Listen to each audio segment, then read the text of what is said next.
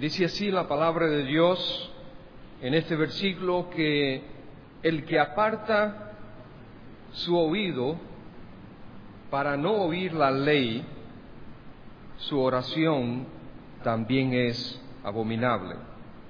Padre, enséñanos lo que tú nos quieres decir en este versículo. Te pedimos, bendito Espíritu de Dios, que tú nos ayudes a entender tu palabra tal como tú la llevaste al corazón del escritor, tu mensaje, tu uh, intención inicial y las aplicaciones para nosotros hoy. Transfórmanos, oh Dios, y haznos más como Cristo es. Te pido esto en el nombre de Él. Amén. Se pueden sentar, gracias.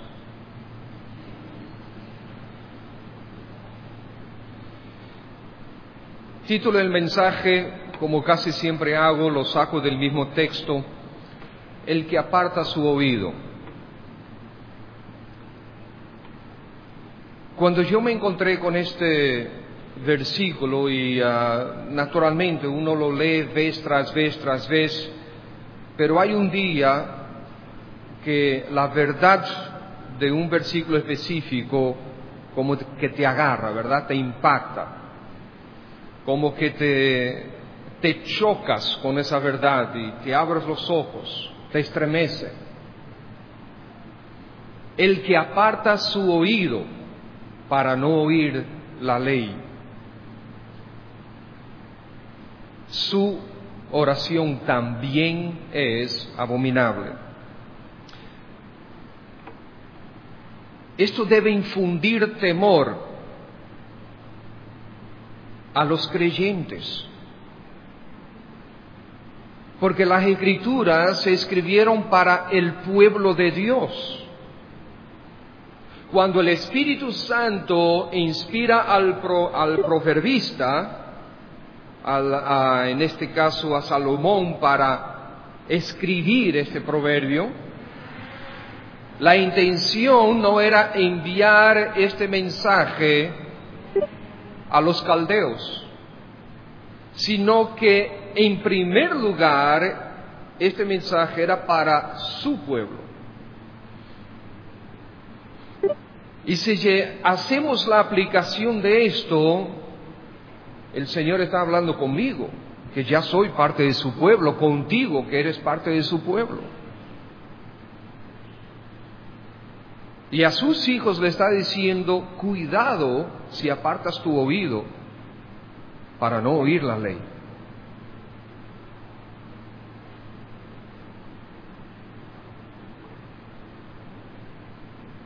Y en primer lugar, lo que yo veo aquí, hermanos, es, no seas uno de los que desafía a Dios.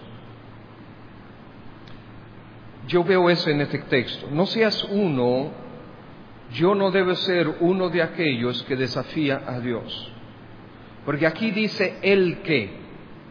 Por lo tanto, me incluye a mí. Está hablando de cualquiera. El que aparta su oído para no oír la ley. Está hablando de mí. Está hablando de los creyentes. Pero claro que también habla de cualquier persona, porque al final del día la palabra de Dios tiene que ser llevada tal y como es a todo el mundo.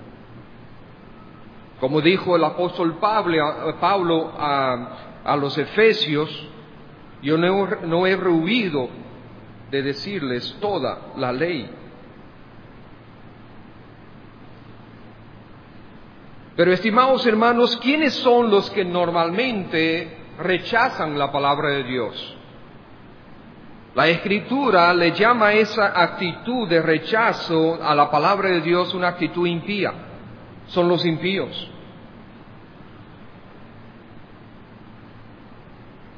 Y a veces los creyentes nos comportamos como impíos.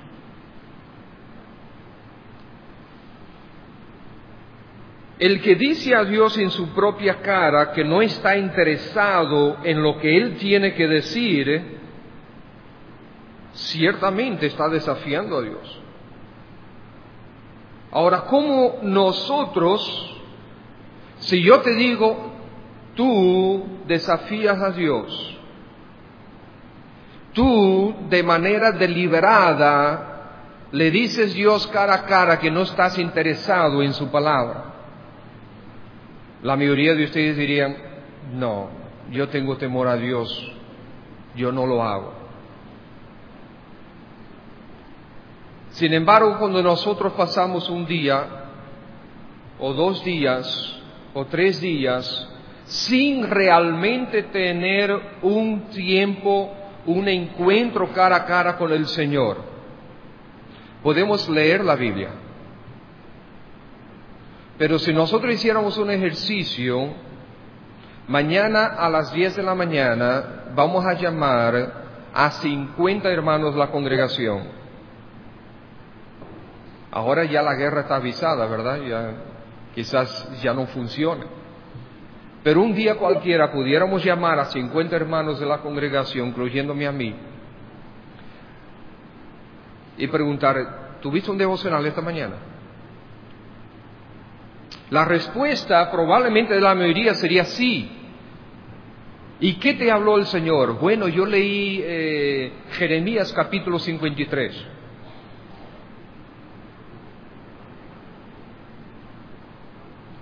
Jeremías capítulo 35. ¿Ok? ¿Y qué te dijo el Señor? Bueno, tú sabes, eh, mensaje profético. Pero dime, y la respuesta sería, ¿y a ti qué te dijo el Señor? ¿Qué es lo que yo quiero decir, hermanos? Es que nosotros a veces, por los afanes, por el corre-corre, por, por, eh, por, las distracciones, por estar eh, desconectados del Señor, hacemos una rutina, pero realmente no hemos estado en contacto con lo que Dios tiene para decirme. Y Dios siempre tiene algo que decirme. ¿No es así? O quizás, por causa justamente de las mismas razones, del mismo corre-corre, del mismo afán, de las mismas distracciones, nosotros encontramos la Biblia que está en la mesita de noche, o está sobre la, eh, el comedor, o está sobre ah, algún punto de la casa y nosotros en la mañana nos levantamos, le pasamos por el lado, hacemos el café, regresamos y le pasamos por el lado otra vez, vamos al baño, eh, nos bañamos, le pasamos por el lado otra vez, después regresamos, le pasamos por el lado otra vez y no sé cuántas veces le pasamos por el lado a la Biblia, después abrimos la puerta y nos vamos para el trabajo o para la universidad o para el colegio. ¿Qué hemos hecho con la Biblia? ¿Qué hemos hecho con el mensaje que el Señor tenía para nosotros ese día? La palabra aparta, cuando uno va al diccionario, al famoso diccionario Strongs y otros más, significa devolverse, alejarse, evitar, remover, rechazar, poner de lado, no hacer caso. Entonces, cuando tú le pasas por el lado a la palabra de Dios y todas las demás cosas que tú tienes en mente, que están ocupando tu atención, que están ocupando tus propósitos para ese día, son más importantes que dedicarle tiempo a las escrituras, ¿qué estamos haciendo nosotros en ese momento? Estamos poniendo el mensaje de Dios, la ley de Jehová, a un lado. Y esto debe traer temor a nuestro corazón, hermanos. Ustedes saben por qué, porque nuestro corazón es tan malvado que se acostumbra a eso. Se acostumbra a eso. Y yo estoy seguro que no sería muy difícil encontrar entre nosotros algunos que probablemente tienen tres, cuatro, cinco días sin haber tenido un tiempo de devoción con el Señor. Un tiempo a solas de calidad, donde tú y el Señor están en comunión, donde el Señor te está hablando y tú estás hablando con Él. Donde la palabra de Dios te está redarguyendo, te está señalando áreas en tu vida donde tú necesitas parecerte más al Señor Jesús donde el Espíritu Santo está tratando de convencer y poner fuerza a tu voluntad para tú entonces salir a vivir eso que el Señor te está señalando. Pero ¿qué hacemos nosotros? A menudo colocamos la palabra de Dios a un lado. Y si la leemos, la colocamos a un lado en nuestro en nuestra mente. Debemos tener cuidado, hermanos, ustedes saben por qué. Porque todo lo que tú y yo hacemos en cada momento del día y de la noche debe estar gobernado por los principios que Dios tiene en su palabra. ¿Es así o no es así? Cuando estamos haciendo un negocio, cuando estamos tratando de colocar una venta, cuando estamos en la universidad tratando con los demás, eh, con los demás estudiantes, cuando la presión de grupo viene sobre ti, cuando las presiones económicas, financieras están sobre ti. Todas esas cosas, momento tras momento, cuando el tránsito, cuando tú estás parado en el semáforo, por ejemplo, hay varios de nosotros que nos vamos de aquí, ¿verdad? Y tenemos que pararnos en aquel semáforo que está allá de la mm, privada y tenemos que doblar a la izquierda. Gracias al Señor, el Señor me ha estado domando bastante últimamente. Entonces me pongo donde me toca. Pero a ustedes que le ha tocado esto, entonces hay otro carril al lado, ¿verdad? Pero bueno, uno dice, bueno, está bien, complicación del tránsito, muchos carros, no hay problema, pero entonces hay otro que se pone, y hay otro que se pone, y se te meten por adelante. Entonces el semáforo tú tienes 15 o 16 segundos para poder hacer tu, ah, tu vuelta, ¿verdad? Tu giro a la izquierda. Pero el problema es que no podemos, ¿por qué? Porque todos los otros se metieron primero. Entonces lo que yo he optado es que cuando yo veo que me faltan, que estoy, que al frente de mí tienen seis o siete carros, yo digo, bueno, me tocan como cuatro semáforos aquí. Y ya. Porque la verdad es que uno, si no se trata de, ¿verdad? de ejercer el, fruto del, del Espíritu Santo, que es la paciencia, la mansedumbre, la templanza, uno se indigna. Es la realidad. Entonces, me tocan. Pasa uno, ahí va uno. Adelantamos como la distancia de un carro y medio. Van dos, ok, finalmente, ah, ahora ya me va a tocar a mí el próximo. La verdad, hermanos, es que para cada momento de nuestra vida necesitamos los principios bíblicos. Necesitamos los principios bíblicos para cuando llegamos a la casa.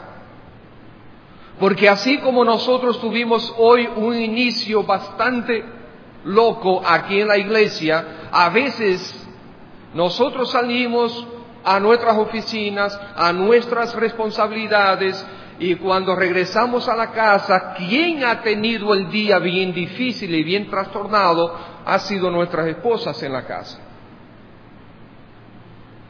Y es tan fácil, hay, yo he escuchado hombres que dicen, de las cosas que yo más odio es que encontrar en la casa que están echando agua en la casa, como ellos dicen, ¿verdad? Que normalmente los sábados o algún otro día, no sé, echar agua, eh, aprendí yo, ¿verdad? Que es que tiran agua, de verdad, un montón de agua para suapiar, ¿verdad? Y hay algunos esposos que son muy buenos en ayudar a sus esposas cuando ellas están suapiando. Levantan los pies.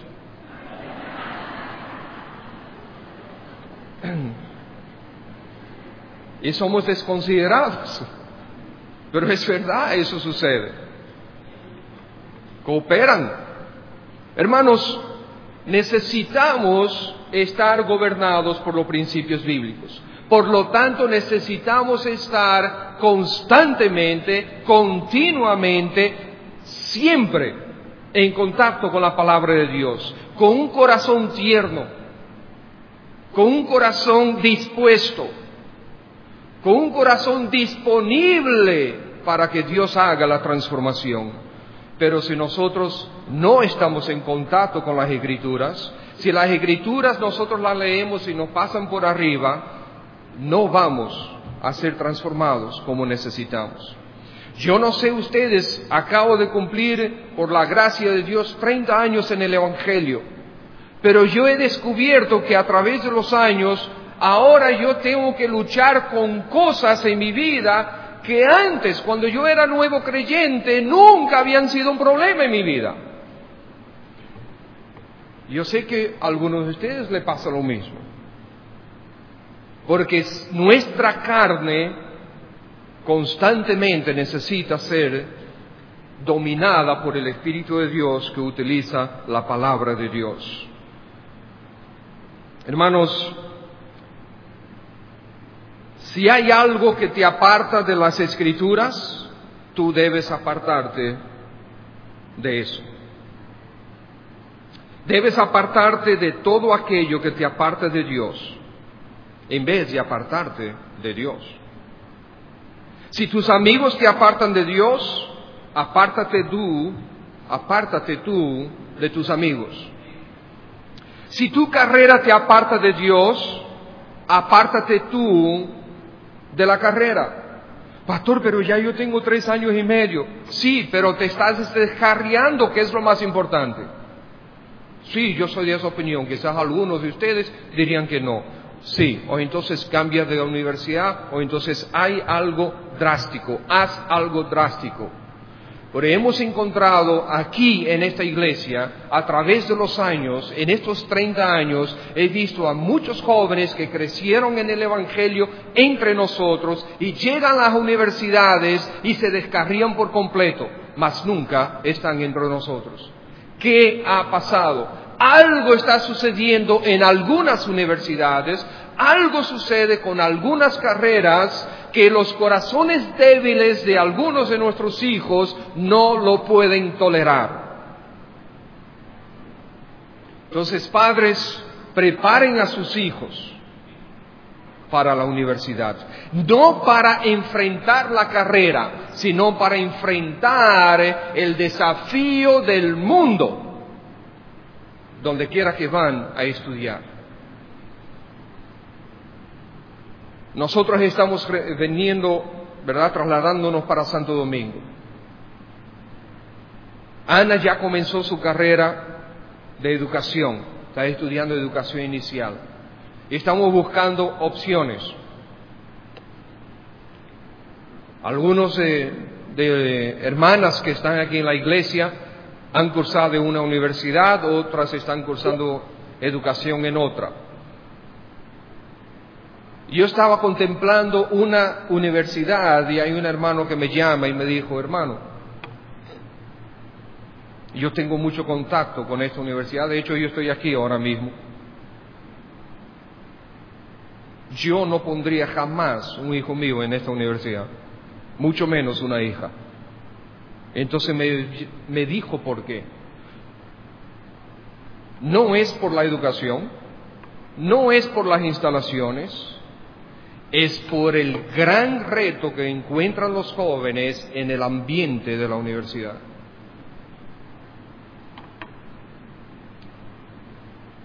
Si hay un hermano que trabaja en esta universidad constantemente, casi todos los días tiene que ir, y me dice, me da ese mensaje, la forma como se visten las muchachas, la forma como se visten los muchachos, todo el ambiente, ¿verdad? En, la universidad. Y digo, pero si quieres ven a ver por tus propios ojos. Yo digo, ¿qué? ¿A ser tentado yo? ¿A qué voy yo a tentarme?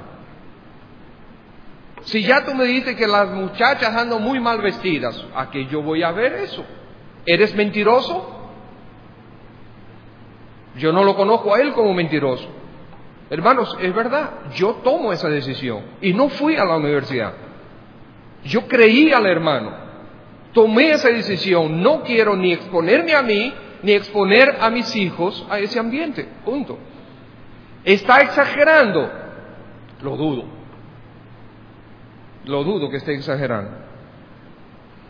Pero aunque estuviera exagerando un poquito, vamos a quitarlo un poquito y como quiera es malo no me interesa.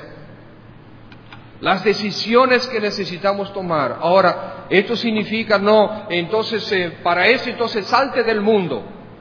Bueno, hay ciertas cosas del mundo que sí me he salido y que sí te debe salir y que sí debemos salirnos y que sí debemos evitar.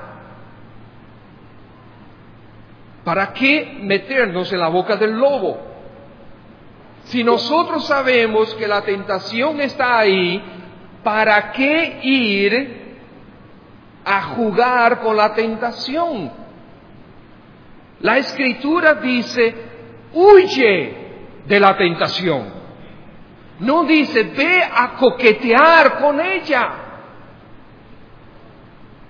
Ahora tú puedes decir, estás exagerando. Bueno, yo prefiero exagerar y salir realmente huyendo de la tentación que a estar coqueteando con ella y tener un gran peligro de caer.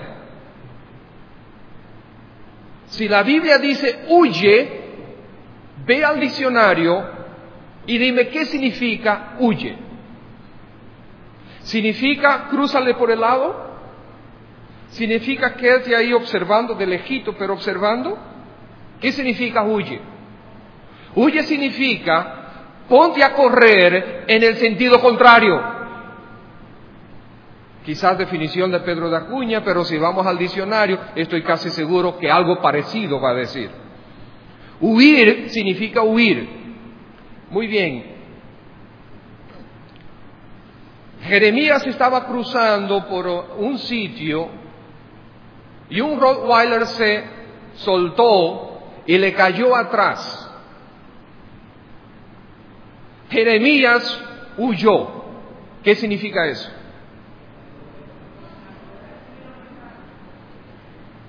Lo mínimo probablemente es que encontró un árbol y se, se trepó arriba de él.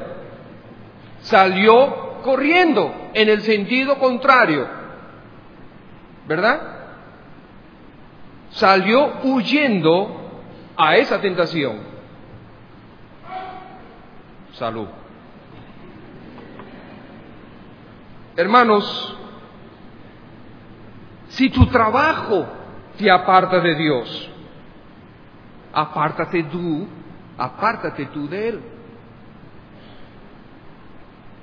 Si tu hobby te aparta de Dios, apártate tú de tu hobby. Si la televisión te aparta de Dios, apártate tú de la televisión. Si la computadora te aparta de Dios, apártate tú de la computadora. Me hicieron un regalo recientemente, lo estoy disfrutando. Y claro, de las cosas, las primeras cosas que hacen uno, mira que hay este juego y este juego y mis hijos de una vez, pam, pam, pam, me pusieron dos juegos o tres juegos en la computadora. Yo sé que yo soy débil con esos juegos. Hay gente que dice, no le encuentro nada a los juegos. Pues yo soy débil con ellos. Sí, lo soy. Yo sé que esa es mi debilidad. Y pierdo un tiempo increíble si me pongo a jugar con ellos. Pues me encontré el otro día perdiendo terrible tiempo jugando con los benditos juegos estos. No sabía cómo borrarlos. Me lo habían explicado ya, pero no sabía cómo borrarlos me metí en internet, cómo borrar los juegos de, ah, de tal forma. lo borré completo. Todos. No me quedé con uno. Lo borré todos. ¿Por qué? Porque hay que huir de la tentación. Ahora, ¿los juegos son pecado? Los juegos no son pecado, pero para mí lo estaban siendo.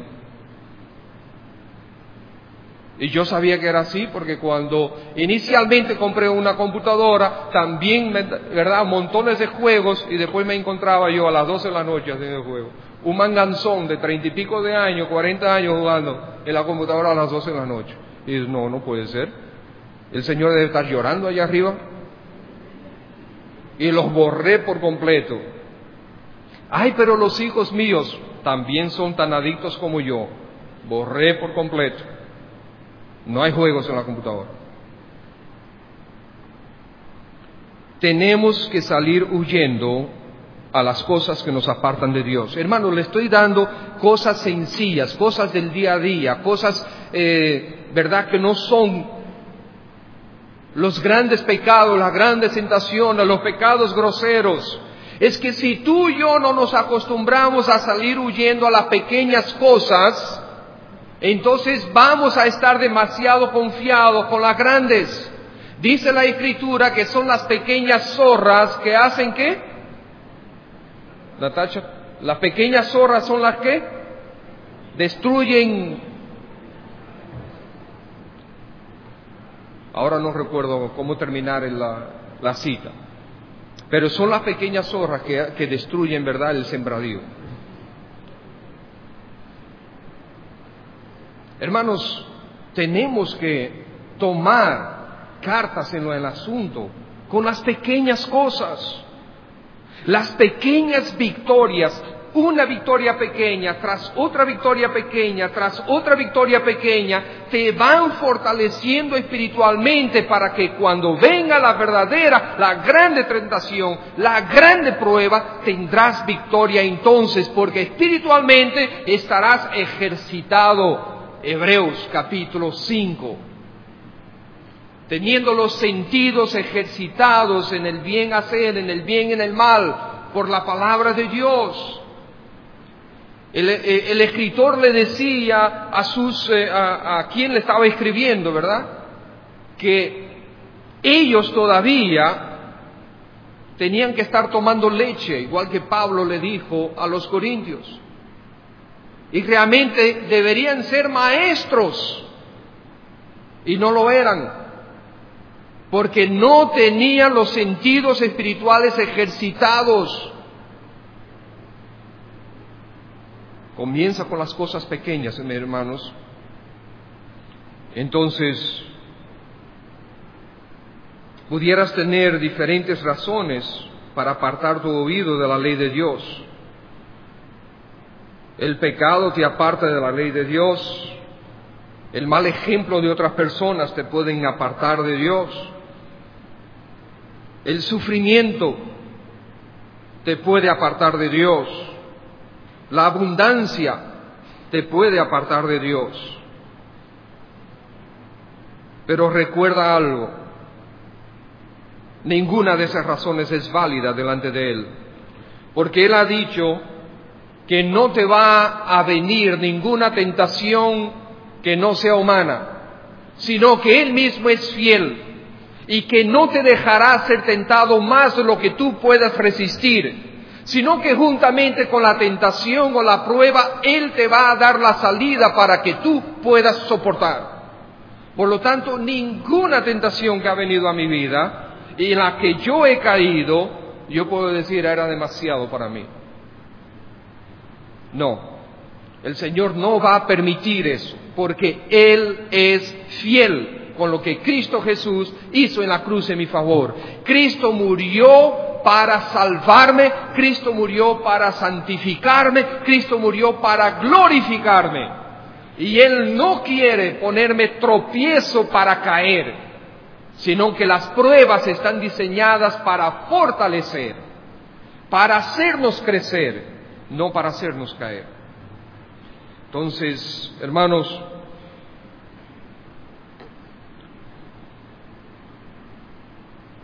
no te conviertas en alguien que está desafiando a Dios. Si tienes que levantarte un poco más temprano, levántate un poco más temprano. Si tienes que abandonar algunas actividades de la mañana, abandónalas, o si de la noche o si de la tarde, pero no juegues con las cosas espirituales. No coquetees con la tentación. el que aparta su oído para no oír la ley de Dios. Porque si haces estas cosas serás rechazado por Él. Esa actitud es una actitud que Dios llama abominable. Dice, si tú apartas tu oído para no oír la ley, si tú, todas las decisiones que tú tomas son voluntarias, si tú de manera deliberada pones de lado a las escrituras, si tú no quieres tener contacto con las escrituras, si tú dices, sí, yo sé que tengo que hacerlo, pero es que hay muchas cosas que hacer, eso me ha pasado a mí y te ha pasado a ti. Entonces colocamos a las escrituras de un lado, salimos a hacer todo lo que tenemos que hacer. El problema es que después regresamos muy cansados al final de ese día y dormimos como una piedra y al día siguiente nos levantamos tarde y adivina qué pasa. La palabra de Dios nunca va a tener la prioridad, sino el jefe esperando por mí o la presión que yo me causa a mí mismo para llegar temprano o para dar ejemplo o para cumplir, que es correcto. Entonces la palabra de Dios siempre va a estar relegada a un lado. Esa actitud el Señor le llama una abominación. Puede ser que esta mañana haya alguien aquí presente en este templo que le gustan las cosas religiosas, pero no pasa tiempo con las escrituras, con la Biblia. La salvación no es por religiones. La salvación no es por tú tratar de ser lo mejor posible. La salvación es un plan de Dios para tu alma y está descrita en la Biblia. Necesitas leer la Biblia para que tú entiendas lo que Dios te dice a ti, no lo que yo estoy diciendo, no lo que yo te pudiera decir, no lo que cualquier otro te pudiera decir, es Dios hablando contigo desde su propia palabra y tienes la palabra de Dios en español. Puedes leerla, puedes entenderla y debes obedecerla. Ahora el Señor dice que esa actitud es una abominación. Abominación es algo, en los diccionarios dice algo detestable, intensamente aborrecible, algo con rechazo total. Y viene de una raíz que significa algo moralmente repugnante. Dios rechaza dos cosas en mí si yo tengo esta actitud. Porque la palabra también, cuando dice tu oración también es abominable, esa palabra también conecta dos cosas. Está diciendo que la actitud mía de rechazar la palabra es abominable. Y si yo mantengo esa actitud, mi oración es abominable. Las dos cosas son abominables a Dios. Dios desprecia el hecho de que has rechazado su palabra. ¿Por qué? Porque su palabra es la expresión de su persona. Sus palabras son la expresión de su voluntad. Sus palabras son la expresión de su autoridad. Y cuando tú pones de lado a su palabra, estás rechazando su persona, su voluntad y su autoridad. Vamos a suponer que tu jefe se reúne contigo antes de hacer un viaje de negocios y te encarga una tarea y Él te pone muy de manifiesto, muy claro, el impacto que esa tarea va a tener en que se produzca el negocio que Él va a llevar a cabo en Argentina, por así, decir un sitio. Y él se va a Argentina y allá comienza a hacer sus visitas y llega ya al momento de la negociación. y tú no cumpliste con lo que tenías que cumplir. El negocio no se da, el jefe regresa y tú lo vas a recibir con una gran sonrisa y el jefe te va a dar un gran abrazo y va a decir, hola, ¿cómo tú estás? ¿Cómo has estado? ¿Verdad? Todo muy bien. ¿Es así que va a ser? No creo, no creo que va a ser así.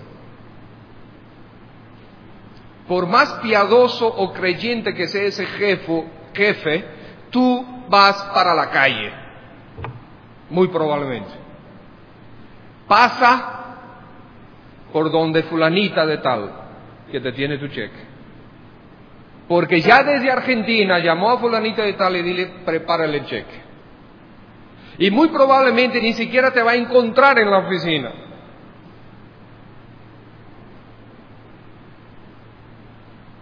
Si tú no haces algo que tu jefe te encargó que es muy importante para que lo hagas, ¿tú crees que no va a haber consecuencias? ¿Que el jefe va a estar contento contigo? No es así. No es así. Y, hermanos, miren, si Dios se dio, se tomó tiempo para escribir su palabra, no es para que Él pierda tiempo ni para que tú y yo perdamos tiempo. Cada letra que está escrita aquí fue con propósito colocada ahí y dirigida, creada en la mente de Dios específicamente para ti y para mí. Es con propósito, es importante es importante. Dios desprecia que rechace su palabra y Dios va a eh, despreciar también tu oración. En algún momento tú vas a tener la necesidad de que Dios intervenga en tu vida. En algún momento le vas a tener que pedir provisión. En algún momento vas a tener que rogarle ayuda en algo que tiene que ver con tu trabajo o con tu familia. En algún momento eh, Quizás simplemente vas a querer darle gracias a Dios por algo, pero recuerda, Dios va a despreciar tu oración. Aún su oración le será abominable. Vas a perder la posibilidad de estar en comunión con Dios. Cuando quieras adorar al Señor, sentirás que tu corazón está seco. Cuando quieras dar gracias, sentirás hipocresía.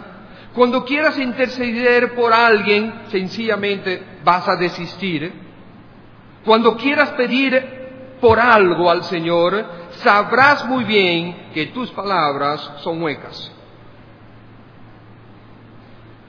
Porque tú despreciaste la palabra de Dios. Pero hay un camino mejor. Proverbios capítulo 3, versículo 32. Dice, porque Jehová abomina al perverso mas su comunión íntima es con los justos. Dios quiere tener comunión íntima. Proverbios 3:32. Dios quiere tener comunión íntima con alguien.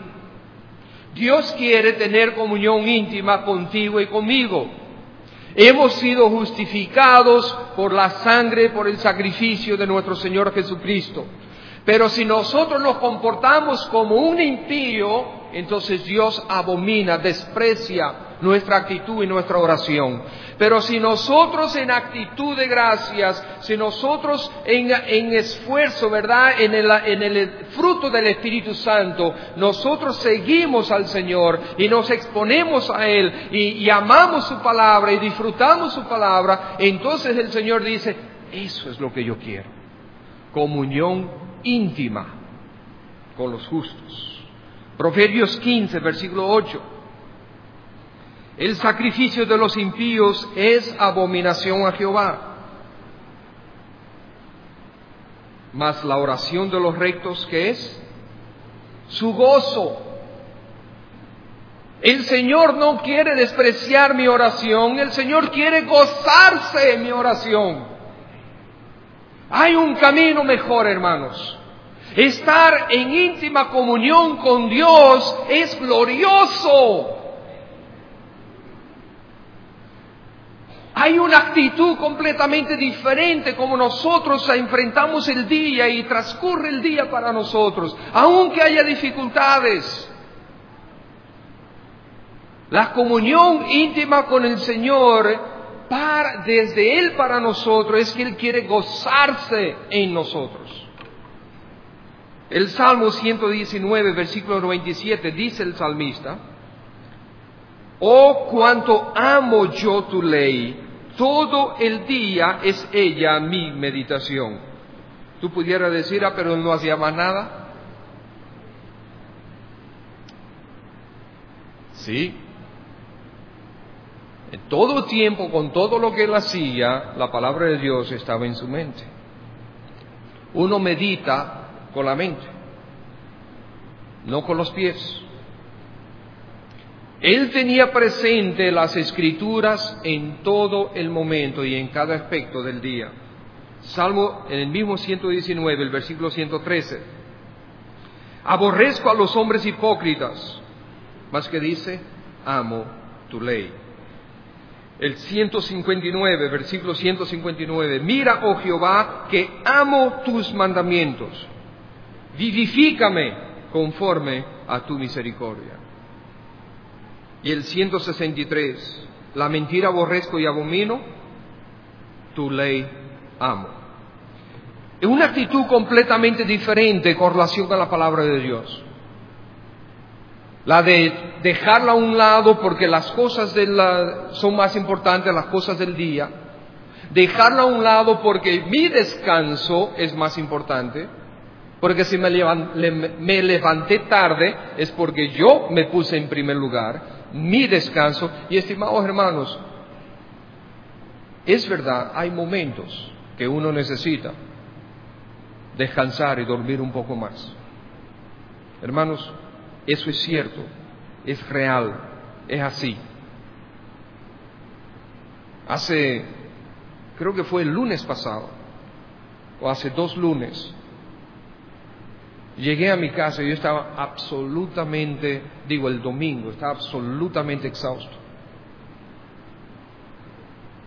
O fue el lunes para martes, no recuerdo. El hecho es que ese día, esa mañana, fue un martes. Salí de aquí lunes, el martes de la mañana, eran las ocho y media cuando yo me levanté. Ocho y media estaba exhausto. Hay momentos donde la carga es fuerte, pero el asunto es que yo todavía no sé cuál es mi día libre. No sé cuál es mi día libre. He estado tratando de encontrarlo, pero parece que no ha sido creado todavía. Y la verdad es que hay momentos de gran cansancio. Yo lo entiendo, hermanos, pero debemos tener cuidado porque la carne siempre va a buscar ocasión, siempre va a buscar ocasión para salirse con la suya. Por lo tanto, hermanos, dice el Señor que Él quiere gozarse en la comunión íntima contigo. Hermanos, eso es glorioso. Dios está esperando por ti.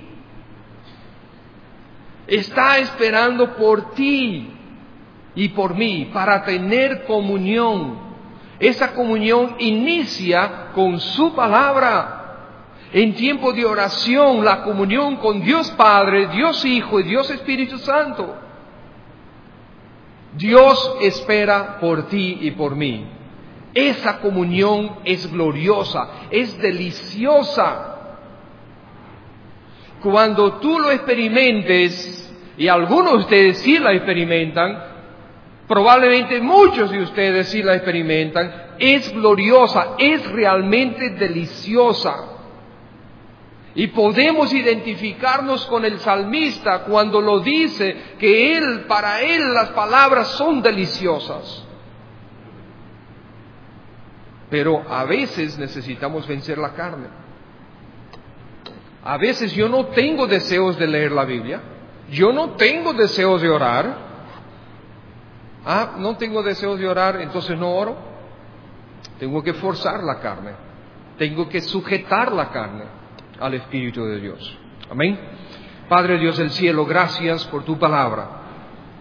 Señor, te ruego, oh Dios, esto es importante porque tú lo has establecido así para la vida particular de cada creyente, de cada uno de nosotros aquí, esta mañana.